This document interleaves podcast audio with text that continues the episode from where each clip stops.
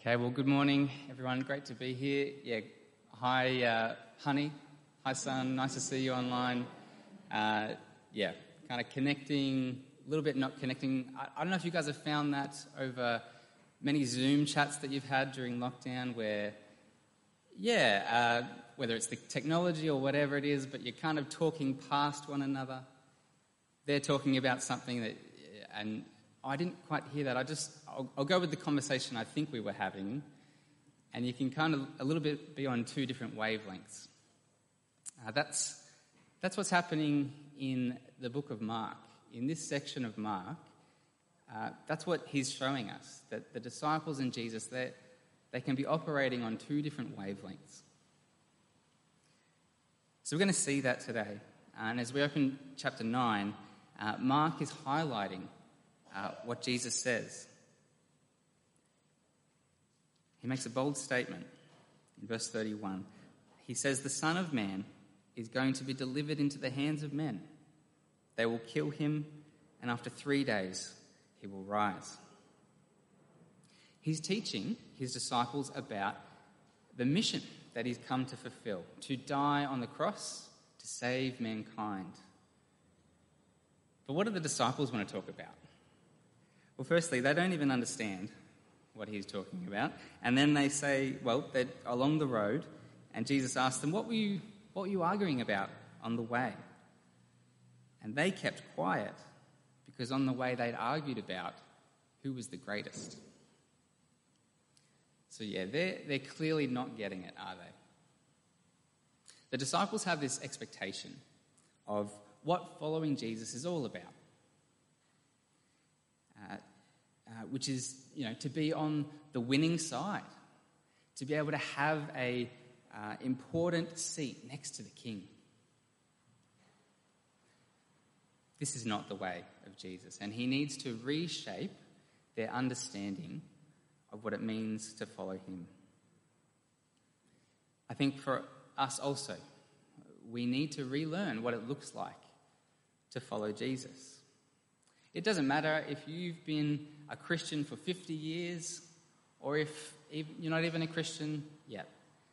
I think for all of us, um, we are constantly being shaped by the voices around us, telling us what the good life is, uh, presenting to us a pattern for us to live in the world.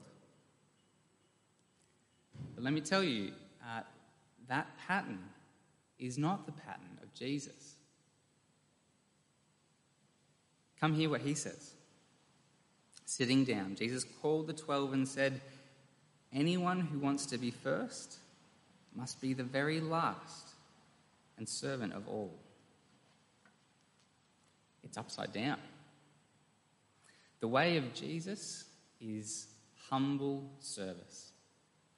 This is the way of the cross.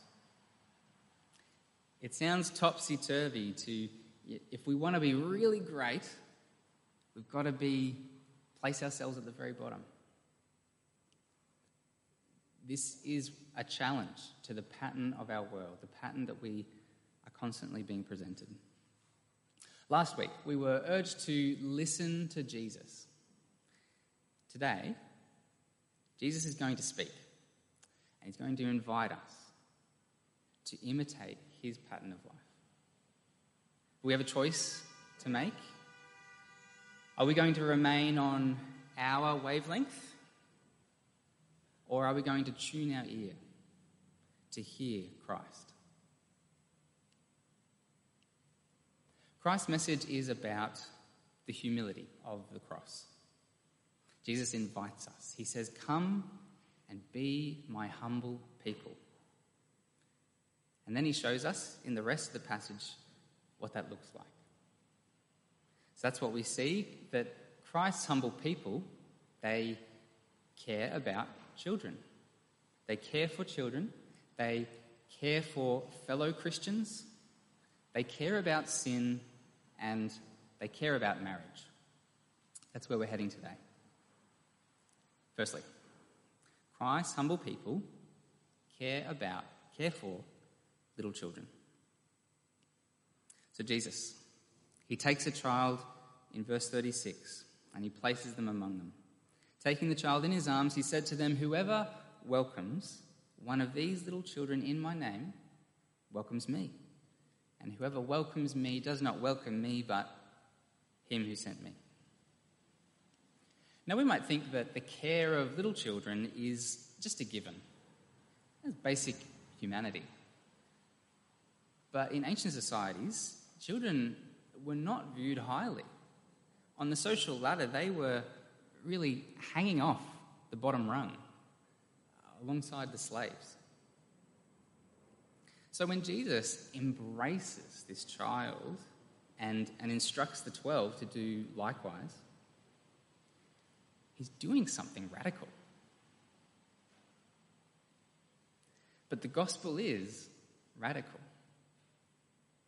God, the King of the universe, looks down upon his creatures, and, and they, like little children, they have nothing to offer him.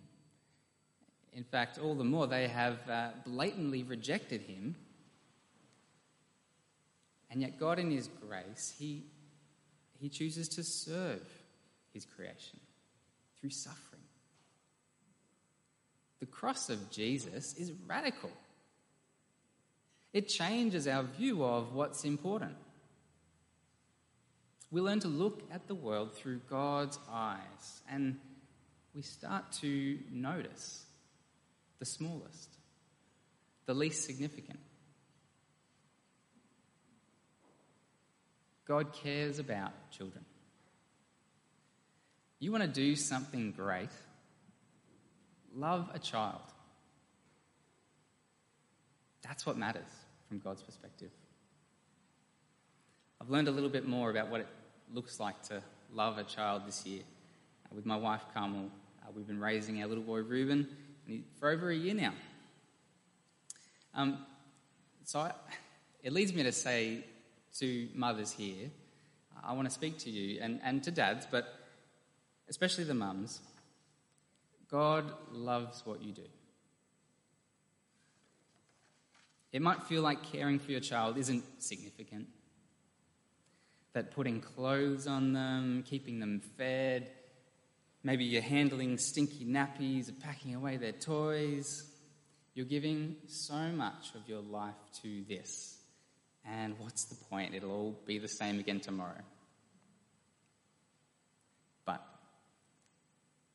the work of caring for a child is so close to God's heart. Parenting is incredibly thankless, but God sees. And your humble service, it will last. He'll remember it for eternity. Jesus says, Be my humble people.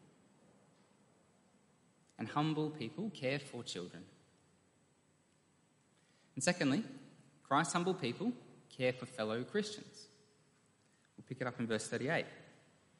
Teacher, said John, we saw someone driving out demons in your name, and we told him to stop because he was not one of us. Do not stop him, Jesus said. For no one who does a miracle in my name can in the next moment say anything bad about me. For whoever is not against us is for us. So the twelve had a problem with this man casting out demons in Jesus' name. And you might think, well, what's wrong with that? Exactly. John and the other disciples, they aren't thinking about the good works that are being performed in the name of Jesus. No, they're just concerned for their own position. Shouldn't he become one of us first? Hold on, Jesus. Shouldn't your authority pass through us to others? And sure, the 12 disciples, they, they do have uh, an important position next to Jesus, but they're mistaken to think that they have exclusive rights to him. No, Jesus is much too big for that. And this whole line of thought, it misses the point anyway, because loving Jesus leads us to love one another. That's what he says in verse 41. Truly, I tell you, anyone who gives you a cup of water in my name, because you belong to the Messiah, will not lose their reward. So again, Jesus is zooming in on something that looks so insignificant giving a cup of water to someone. Uh, that's just basic hospitality. Like, and especially back in that day, that would have been the bare minimum. But that's the point. Forget your high standing position and be my humble people. Care for one another. That's what really matters, not who's in or who's out. It's Christ's love for us that moves us to love other Christians. In, in Carmel's church, uh, growing up, there was an older lady, her name was Olive. Uh, I think she was 80 years old. She, she was a real humble servant. She always arrived at church early um, to find any way that she could help. You know, whether it was folding the bulletins, greeting people from the car park, uh, even though you know she wasn't rostered on. She'd go and find other odd jobs to do, you know, filling up the bickies for morning tea, uh, topping off the watered down cordial. Olive had learned over the years the humility of the cross. I'm sure there are any number of ways that we can be caring for one another here at DPC, on today on a Sunday or, or through the week. How could you care for a fellow Christian? How might you use your time, or your hands, or your home to welcome an outsider? I've heard of uh, people opening up their homes for missionaries when they return back from the field, you know, providing a place of rest for them with no charge. What other needs might people have? It could be anything. I, I suppose the other side of this is that we need to be able to tell people when we are in need. So let's be that community, a community that it, it's okay to need help um, because we understand that we know there is help here to be had. This is what matters to Jesus. Be my humble people. Care for fellow Christians. And thirdly, Christ's humble people care about sin. Let's look on at verse 42. If anyone causes one of these little ones, those who believe in me, to stumble, it would be better for them if a large millstone were hung around their neck and they were thrown into the sea. We know Jesus cares for children. Here he makes a statement that we get a feel for how much he really cares. The faith of children matters so much to Jesus that if someone were to hinder that, there would be in store for them a fate worse than death. Actually, worse than being thrown into the sea with a large stone around your neck. This is a warning. In the most serious terms, we'd better not do anything to injure the faith of little ones. Sticking with Jesus is what is most important. And that's what he talks more about in these coming verses. So, verse 42, uh, 43 if your hand causes you to stumble, cut it off. It is better for you to enter life maimed and with two hands and go into hell where the fire never goes out. And if your foot causes you to stumble, cut it off. It is better for you to enter life crippled than to have two feet and be thrown into hell. The imagery is full on, isn't it? It's confronting.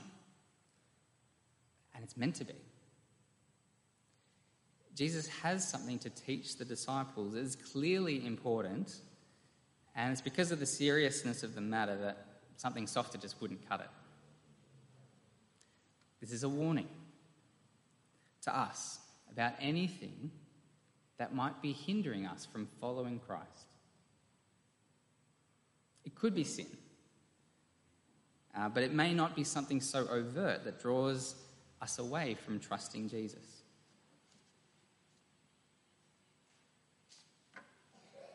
So think of the Christian who buys a house uh, with a massive mortgage. They've got to keep up with the bills. Um, so, you know, they start working extra shifts on Sunday. And that means they can't go to church regularly. And they're working long hours throughout the week, so there's just no time for relationships and people. There's no space for God. You can see how uh, something so innocuous like which mortgage you get can actually become a stumbling block, something that prevents you from sticking close with Jesus. Well, whether it be your mortgage that's too big, your boyfriend that doesn't love Christ, or your own hand, Jesus says, let them go if they're keeping you from me. And certainly, uh, sin, if we let it go on, will lead to this as well, stealing us away from Jesus and his kingdom.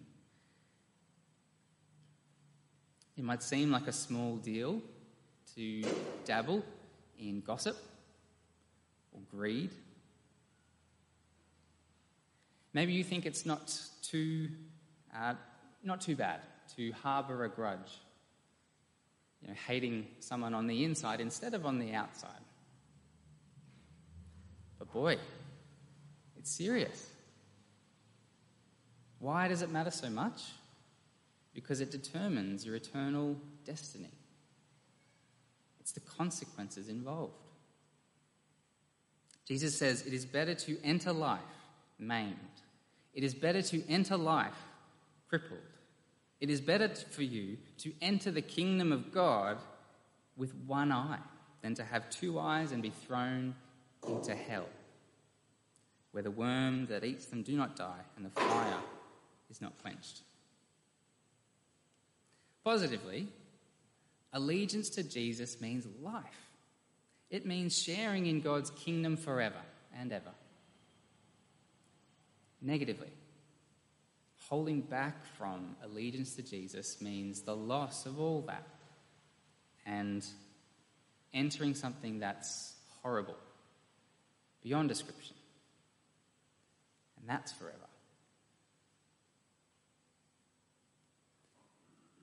It might be a drastic change that you need to make. In which case, I would say don't hesitate. Or it might be something simple. I have a friend who uh, decided to stop listening to true crime podcasts. They love true crime podcasts, but they just found their mind was filled with thoughts that were dark and they weren't helping them to love Jesus. Another friend, on his way to work, he would drive past a billboard, and it was an inappropriate billboard. It was, you know, inappropriate imagery. So you know what he did? He just took a slightly longer route to work each day, avoiding, avoiding the billboard. Christ's humble people care about sin. And they care about marriage too. So in chapter 10, the Pharisees ask about divorce in order to test Jesus. Because the matter of divorce, or at least the grounds for divorce, it was a live discussion in their day. Divorce is mentioned in the Torah, at the books of Moses. In Deuteronomy 24, um, Moses says, If a man marries a woman who becomes displeasing to him because he finds something in and he writes a certificate of divorce, gives it to her, sends her from his house. It, it continues to go on explaining what happens after that. But do you see there, um, it's not clear why it happens. So there's this, there's this uh, argument amongst the Jews about what, what is a legitimate grounds for divorce. Uh, so the Pharisees are just interested to hear what Jesus has to say, but on top of that, they, if they catch him saying something contrary to Moses, well, they've got him. They are, Is it lawful for a man to divorce his wife? What did Moses command you? He replied. They said, Moses permitted a man to write a certificate of divorce and send her away. Jesus' initial response is to answer the question with a question. He's very good. He sees their trap a mile off. And even more, he sees their heart problem that underlies the question. Do you notice what word they use? Moses permitted a man to write certificate of divorce. But that's not what Jesus asked. He asked, What did Moses command? You see, for the Pharisees, the law was about boundaries. You read the Torah in order to mark out safe space. You know, where's that line of what we can and can't do? As long as we stay inside that line, God will be pleased with us. But this is to misunderstand the Torah. This is not the way to approach the Bible. After all, what is God's word for? It is for us to know God. So, no, we don't approach the Bible asking ourselves, oh, what will God let me get away with? But who is God? And how does He want me to live for Him? It's this attitude of approaching God's word that Jesus is getting at. Not seeking allowance, but desiring obedience. So Jesus explains well, it was because your hearts were hard that Moses wrote you this law. The divorce certificate, it was a concession that God made because he knew that he was dealing with a sinful people. A people that live in a world that is broken and has been since the fall. But what does the Torah teach us about God's purpose for marriage before any of that? Before sin entered the picture? That's what Jesus goes on to say. At the beginning of creation, God made them male and female. For this reason, a man will leave his father and mother and be united to his wife, and the two will become one flesh. So they're no longer two, but one flesh. Therefore, what God has joined together, let no one separate. Jesus quotes Genesis 1 and 2 to show the meaning of marriage, which essentially is two become one. Male and female joined, literally, and symbolically, and permanently. God creates this union of one flesh. So, what Moses commands is that we honour this union that God has created. So, is it lawful for a man to divorce his wife? Jesus says, according to the will of God, no, it is not. Now, we mustn't be idealistic about uh, we, we can't ignore the heartbreaking and valid uh, reasons that some marriages break up, like abuse or abandonment. Humanity is broken. Deuteronomy 24 recognize that. And odds are that there are many of us here who ourselves have gone through divorce for some of us, that was, that was the right thing to do. And for those of us, if it wasn't the right thing to, to do, God's grace is still extended to each and every one of us. The good news is that Jesus went to the cross to offer us forgiveness and healing with God. That is open to us all. It's important to acknowledge uh, these valid reasons. But even while we do that, we can still ignore, acknowledge that divorce is a tragedy. I myself come from a broken family. Mum and dad separated when I was 12, and both my parents are remarried. I, I love my stepmom. I know that God has worked through this situation in amazing ways,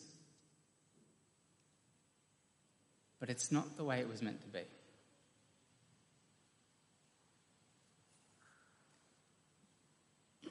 And I feel that every Christmas, every Father's Day, every time I visit my extended family.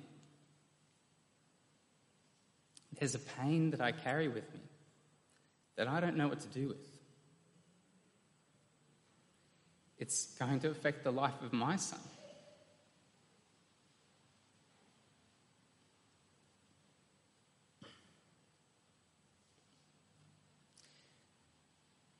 Marriage might be dull, but not in God's eyes. The long, steady commitment over many years, made up of hundreds of small decisions to prefer the other person. God made marriage to be a beautiful reflection of his undying faithfulness towards his people. And disciples of Jesus ought to care about marriage.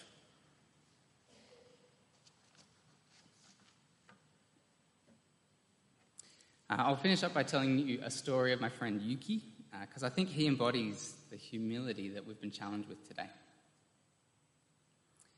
Yuki, uh, he's a friend from Japan. He, he moved to Australia to study here, and while he was here, he became a Christian.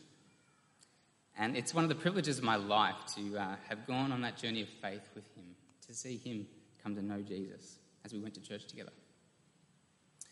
Early on in his, early on in his walk with Jesus, uh, something came up that I was afraid would put an end to the whole thing. Um, he told me one Sunday, Oh, you know, I'm really excited. I'm going to move in with my girlfriend into a new apartment.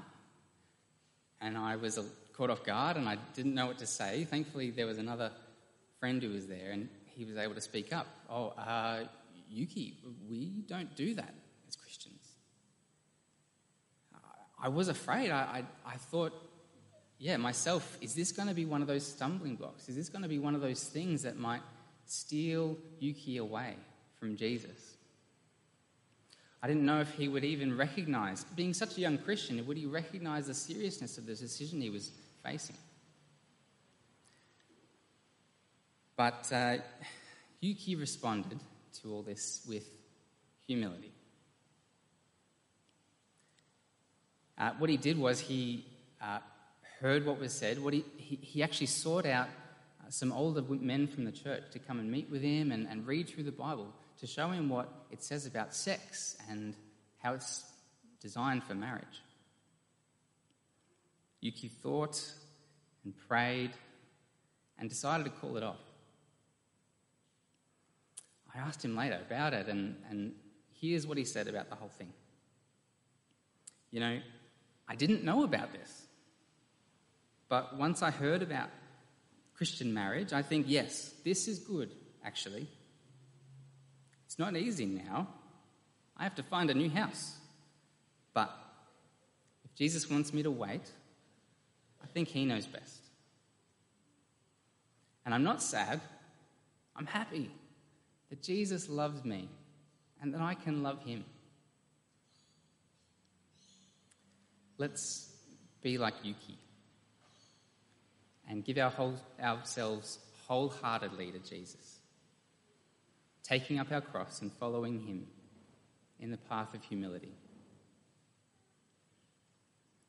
And I'll pray that. Lord God, please help us to hear what Jesus has said and lead us to deny ourselves, to take up our cross and follow him. Amen.